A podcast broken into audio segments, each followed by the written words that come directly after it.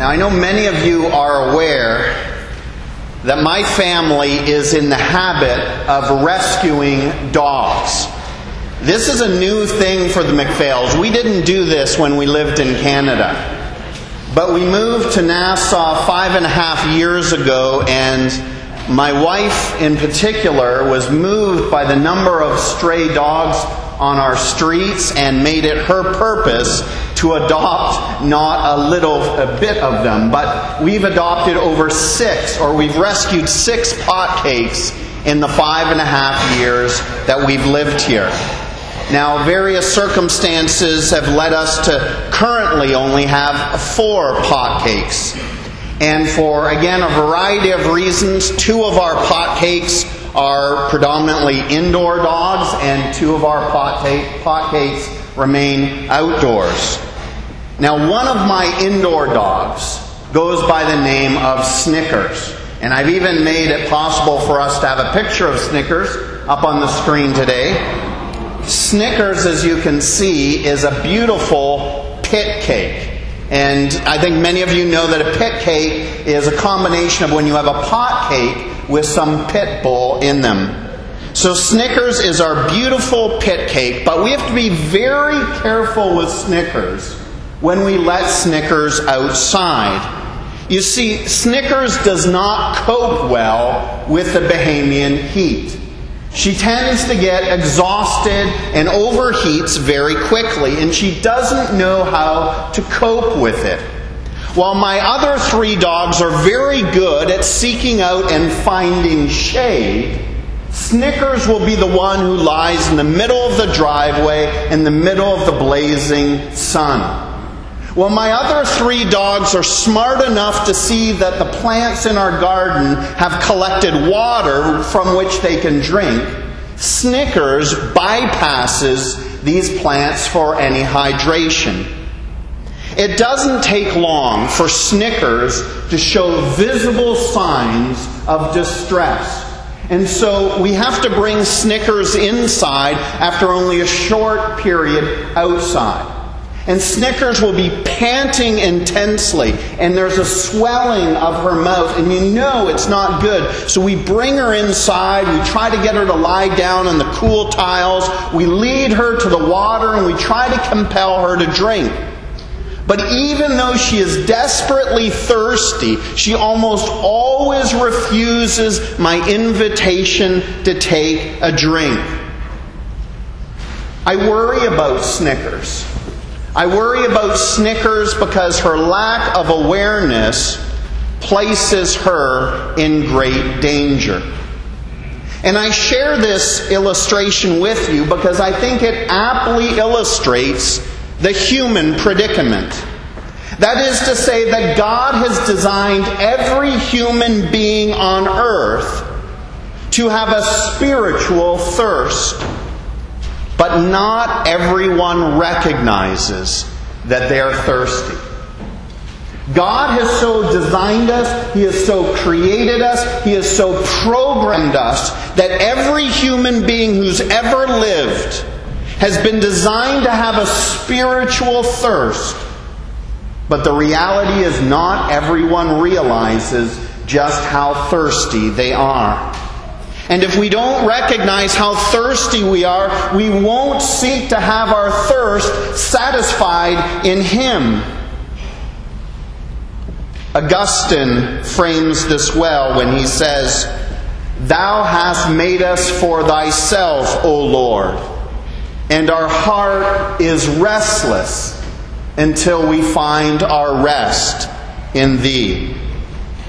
Well, as we turn to Psalm 42 this morning, we are immediately confronted by an individual who has a keen awareness of his thirst.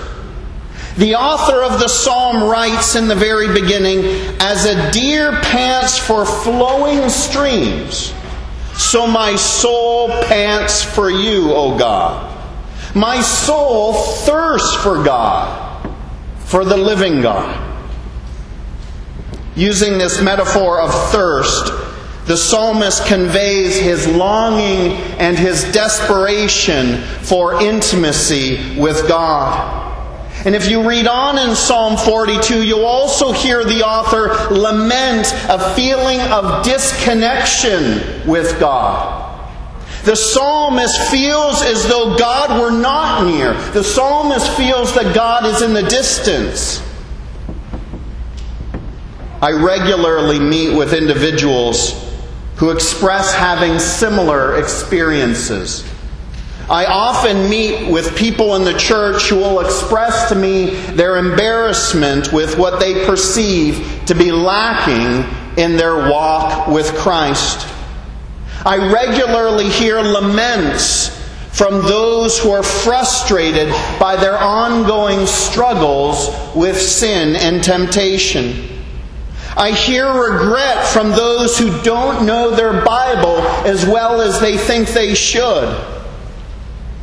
But what is behind these feelings of regret is often quite positive, and that is thirst. Though we're not as far along in the journey as we'd like to be, though we're not as much like Christ as we want to be, the thing that we have going for many of us is we're thirsty thirsty to be satisfied and transformed by God. And our thirst is an extremely positive thing. And so I want you to know that I'm not thrown off by the person whose theology is jumbled. Some people think that because I studied theology as long as I have, and because Reformed theology is so dear to my heart, that I will be picky and will be critical of your theology. I'm, I can be very patient with jumbled theology if you are thirsty for the Lord, if you are thirsty for His Word. I'm not unduly alarmed when I hear a Christian express his or her struggle with temptation and sin. I think that's normal. I think we all go through these battles with temptation and sin. What worries me, where I get really concerned about those that I'm charged to shepherd, what worries me is when there's no evidence to suggest that the person is thirsting for the presence and the provision of God. Because we cannot grow in Christ likeness. We cannot grow in Christ likeness unless we are thirsting for the presence and provision of God. Now, I've stated that negatively. Let me frame this positively. Thirsting for God will, for, will facilitate our spiritual health if we possess an understanding of what can truly satisfy us. This is key. Thirsting for God will facilitate our spiritual health if we possess an understanding of what can truly satisfy us. So, what's the problem? Why don't we have more Christians who are satisfied with their walk with Christ? What's our problem? The problem, Tim Keller identifies, is that most people are not able to identify their soul thirst for what it is. That is, you have a category of people on the one hand who don't even know they're thirsty. And you've got another category into which a great many in our population fall into, another category where we sense our thirst, but we are completely unsure of what it will take to satisfy that thirst. Friends, it's not difficult to look around in society and to see all the different things that we're giving ourselves to and pouring our energies into to see all the things that we think might satisfy our thirst. And I know I'm going to be speaking probably to all of us in, in one shape or form because I think we've all been there. Many of us think if we have a certain relationship, that will satisfy us. If, if you're an adult and if you're single, you, you think, well, if I meet a certain partner that I can get married to, then that will satisfy me. Or maybe we think it's a friendship. We're in school and we really want the encouragement of peers, and so we think a certain friendship will satisfy our soul. Then there are those, as, as we go through school and we get into the workforce, those who think that if I could only get this certain job, if I could only set a course on this career or vocation, if I could get this position within that company, then I would be satisfied. Still others think in terms of their bank account. They think, well, gee, when I was a student, I didn't have very much, but now I've got this job and this career, and I'm starting to amass possessions. Some of us imagine if we can only get to this point where we're debt free, or we have enough for a second home, or if we have enough for this luxury, some of us think if only we acquire this amount of resources, then we'll be satisfied. And I, I remember it was a long time ago. My daughter will remind me since I've been in school. But as students, you think, well, if I get a certain grade, I'm taking these courses and I need a certain grade point average in order to get into this particular school, and that school sets my life on a particular course. You think if you get that grade and that diploma and that degree from that school, then everything will be okay. Tim Keller goes on to say most people keep telling themselves, that the reason we remain unfulfilled is because we simply haven't yet been able to achieve our goals. But could it be, could it be that we are looking for ultimate fulfillment? We're looking for ultimate satisfaction in things that were never designed or intended to satisfy us in this way. Now, I'm not saying that good grades are a bad idea. Go get the best grades you possibly can. I'm not saying that a healthy bank account's a bad idea. Sure, work as hard as you can to accumulate all the resources you can. It's okay, it's, it's encouraged that you seek after healthy relationships. What I'm hearing from Scripture isn't that those things are bad. What I'm hearing from Scripture is those things can't ultimately satisfy you. So if your hope is in your spouse, if your hope is in your friendships, if your hope is in your money, if your hope is in your reputation, you're going to spend most of your life feeling a huge sense of unfulfillment. None of these things can fill the God shaped void within every human being. Could it be that Augustine was entirely correct? Thou hast made us for thyself, and our hearts are restless until they find their rest in thee. Are you feeling restless at all today? Are you feeling some sense of lack of fulfillment? Well, I hope if you do. That's not a bad thing to be restless. It's not a bad thing to be unfulfilled. What's most important here is that unfulfillment, that dissatisfaction creates in you a thirst. Because being thirsty is massively positive if you gain the understanding of what and who can quench that thirst. The psalmist knows. The author of Psalm 42 knows what will quench his thirst. But I want you to notice, because this is key, and it's different than most Christians today, and it's probably different from my natural tendency. The psalmist doesn't even ask for God to change his circumstances. Did you see that? The psalmist is seriously struggling when he writes this. Look at verse 3. This is, this is authentic stuff. He says, My tears have been my food all day and night. Well, they say to me all the day long, Where is your God? The author of Psalm 42 isn't simply having a bad day. This is more than him feeling a little bit down or somewhat melancholy. He says, My tears have been my food. All he can think about is how sad and upset and how broken he is. And things are so bad in his life that everyone around him is noticing. Things are so bad that everyone around him is noticing and they're mocking him because they know he's a man of faith. And they see his dire predicament and they say to him, Where's your God? If your God's so good, why are things going so badly for you? You keep reading in the psalm. It's, it's almost like a therapy session. The psalmist is trying to talk himself out of this funk.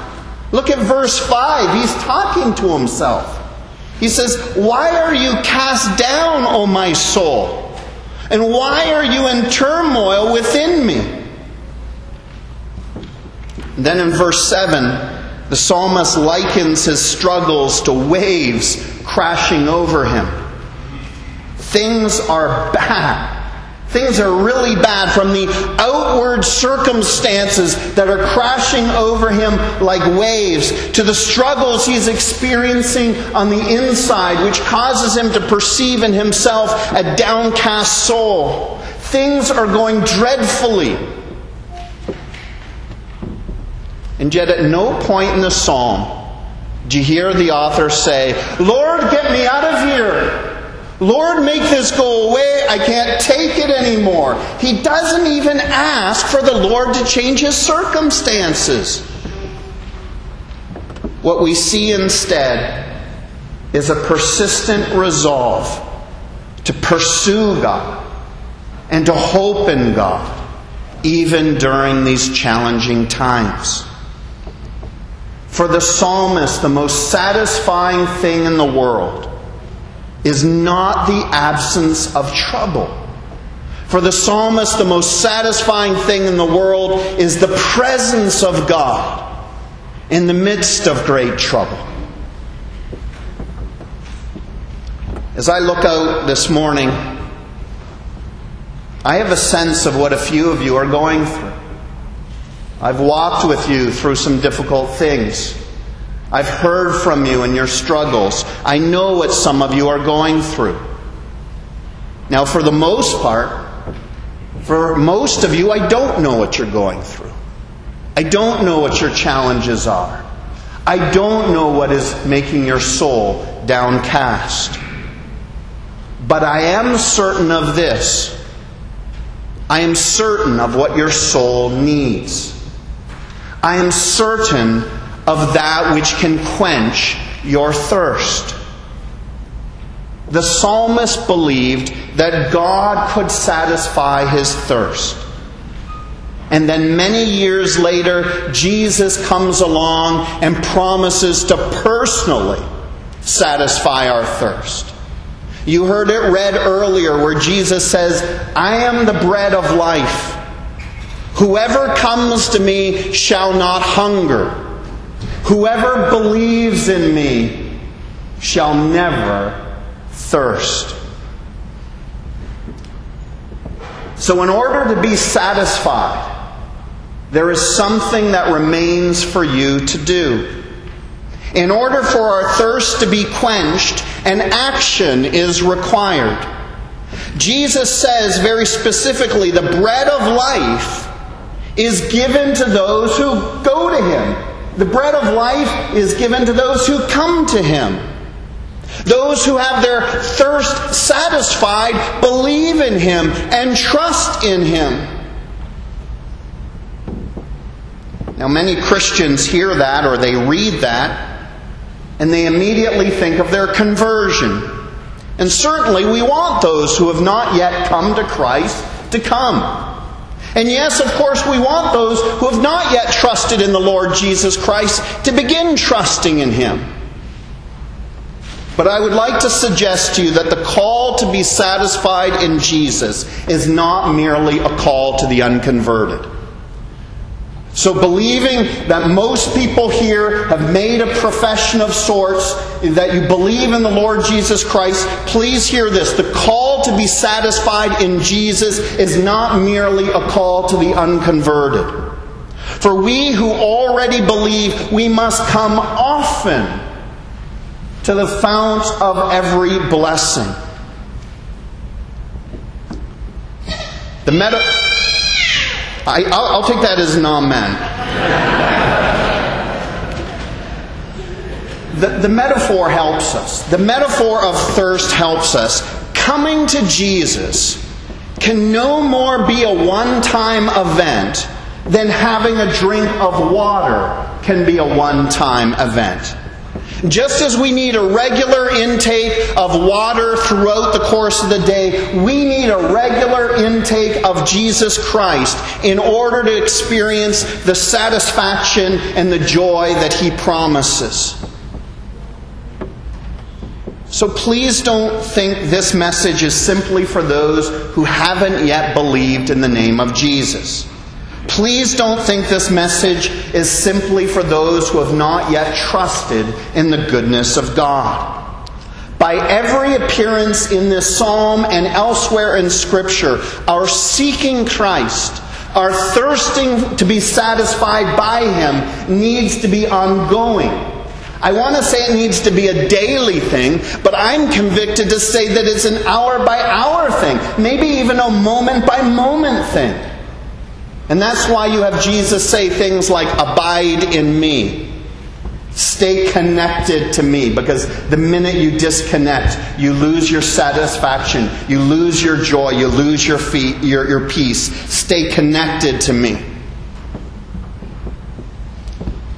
Now, it's possible that you have terrific theology whether you've studied formally or not. You, you might subscribe to substitutionary atonement. You might have a great handle on how the sovereignty of God works concurrently with human responsibility. You might have terrific theology.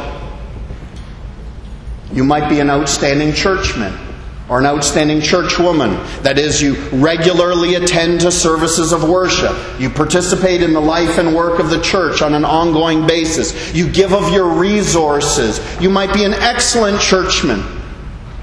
These are all positive things, but you need to know that possessing terrific theology will not quench your thirst. Being a good churchwoman will not quench your thirst.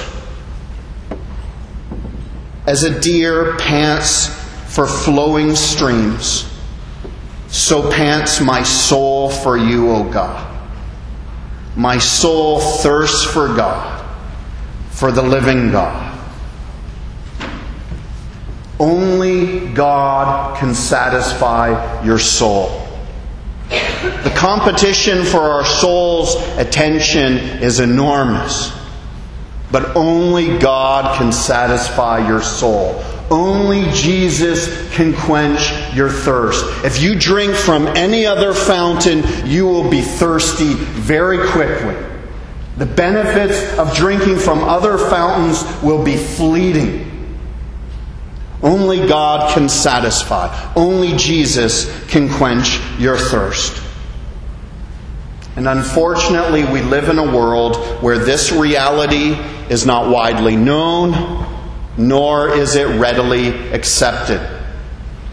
And that makes me think of a story told by John S. Dunn of early Spanish sailors, and I expect this was, uh, I expect this was late 15th century, that early Spanish sailors had reached the continent of South America after a difficult journey from Spain and the ship eventually made its way into the headwaters of the Amazon.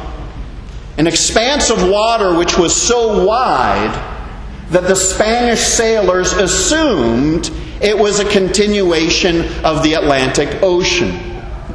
It never occurred to these sailors to drink from the water now surrounding their ship because they presumed it to be salt water. And what eventually happened is that many sailors on that particular ship died of thirst. Can you imagine dying of thirst on a ship sitting on one of the largest freshwater resources on earth? Can you imagine the scene? Dying of thirst when the answer to your thirst is right below your feet. Dear friends, there are people we know and love who are dying of spiritual thirst while living water flows beneath their feet. I want you to experience the fountain of life. I want you to be satisfied by Jesus Christ. But I want us to also be mindful that there are many around us who are thirsty. And they don't even know it. They're not even aware of their danger and their predicament caused by their thirst. You remember my story about Snickers how I would bring Snickers inside and lead her to her water dish. I wanted to make Snickers have a drink. I wanted to force her to take that water. But what I had to learn was that Snickers would take a drink on her own time. Snickers needed to figure out for herself that this would save her life. Nevertheless, it would have been cruel of me to leave her outside in the blazing heat. It's not my job to make Snickers drink. My job was to place her in proximity to the water. Christian friends, we cannot compel others to drink from the fountain of life. But it would be cruel of us if we didn't bring them to the water. It would be cruel of us if we didn't at least set it out before them and invite them, take a drink. It will satisfy.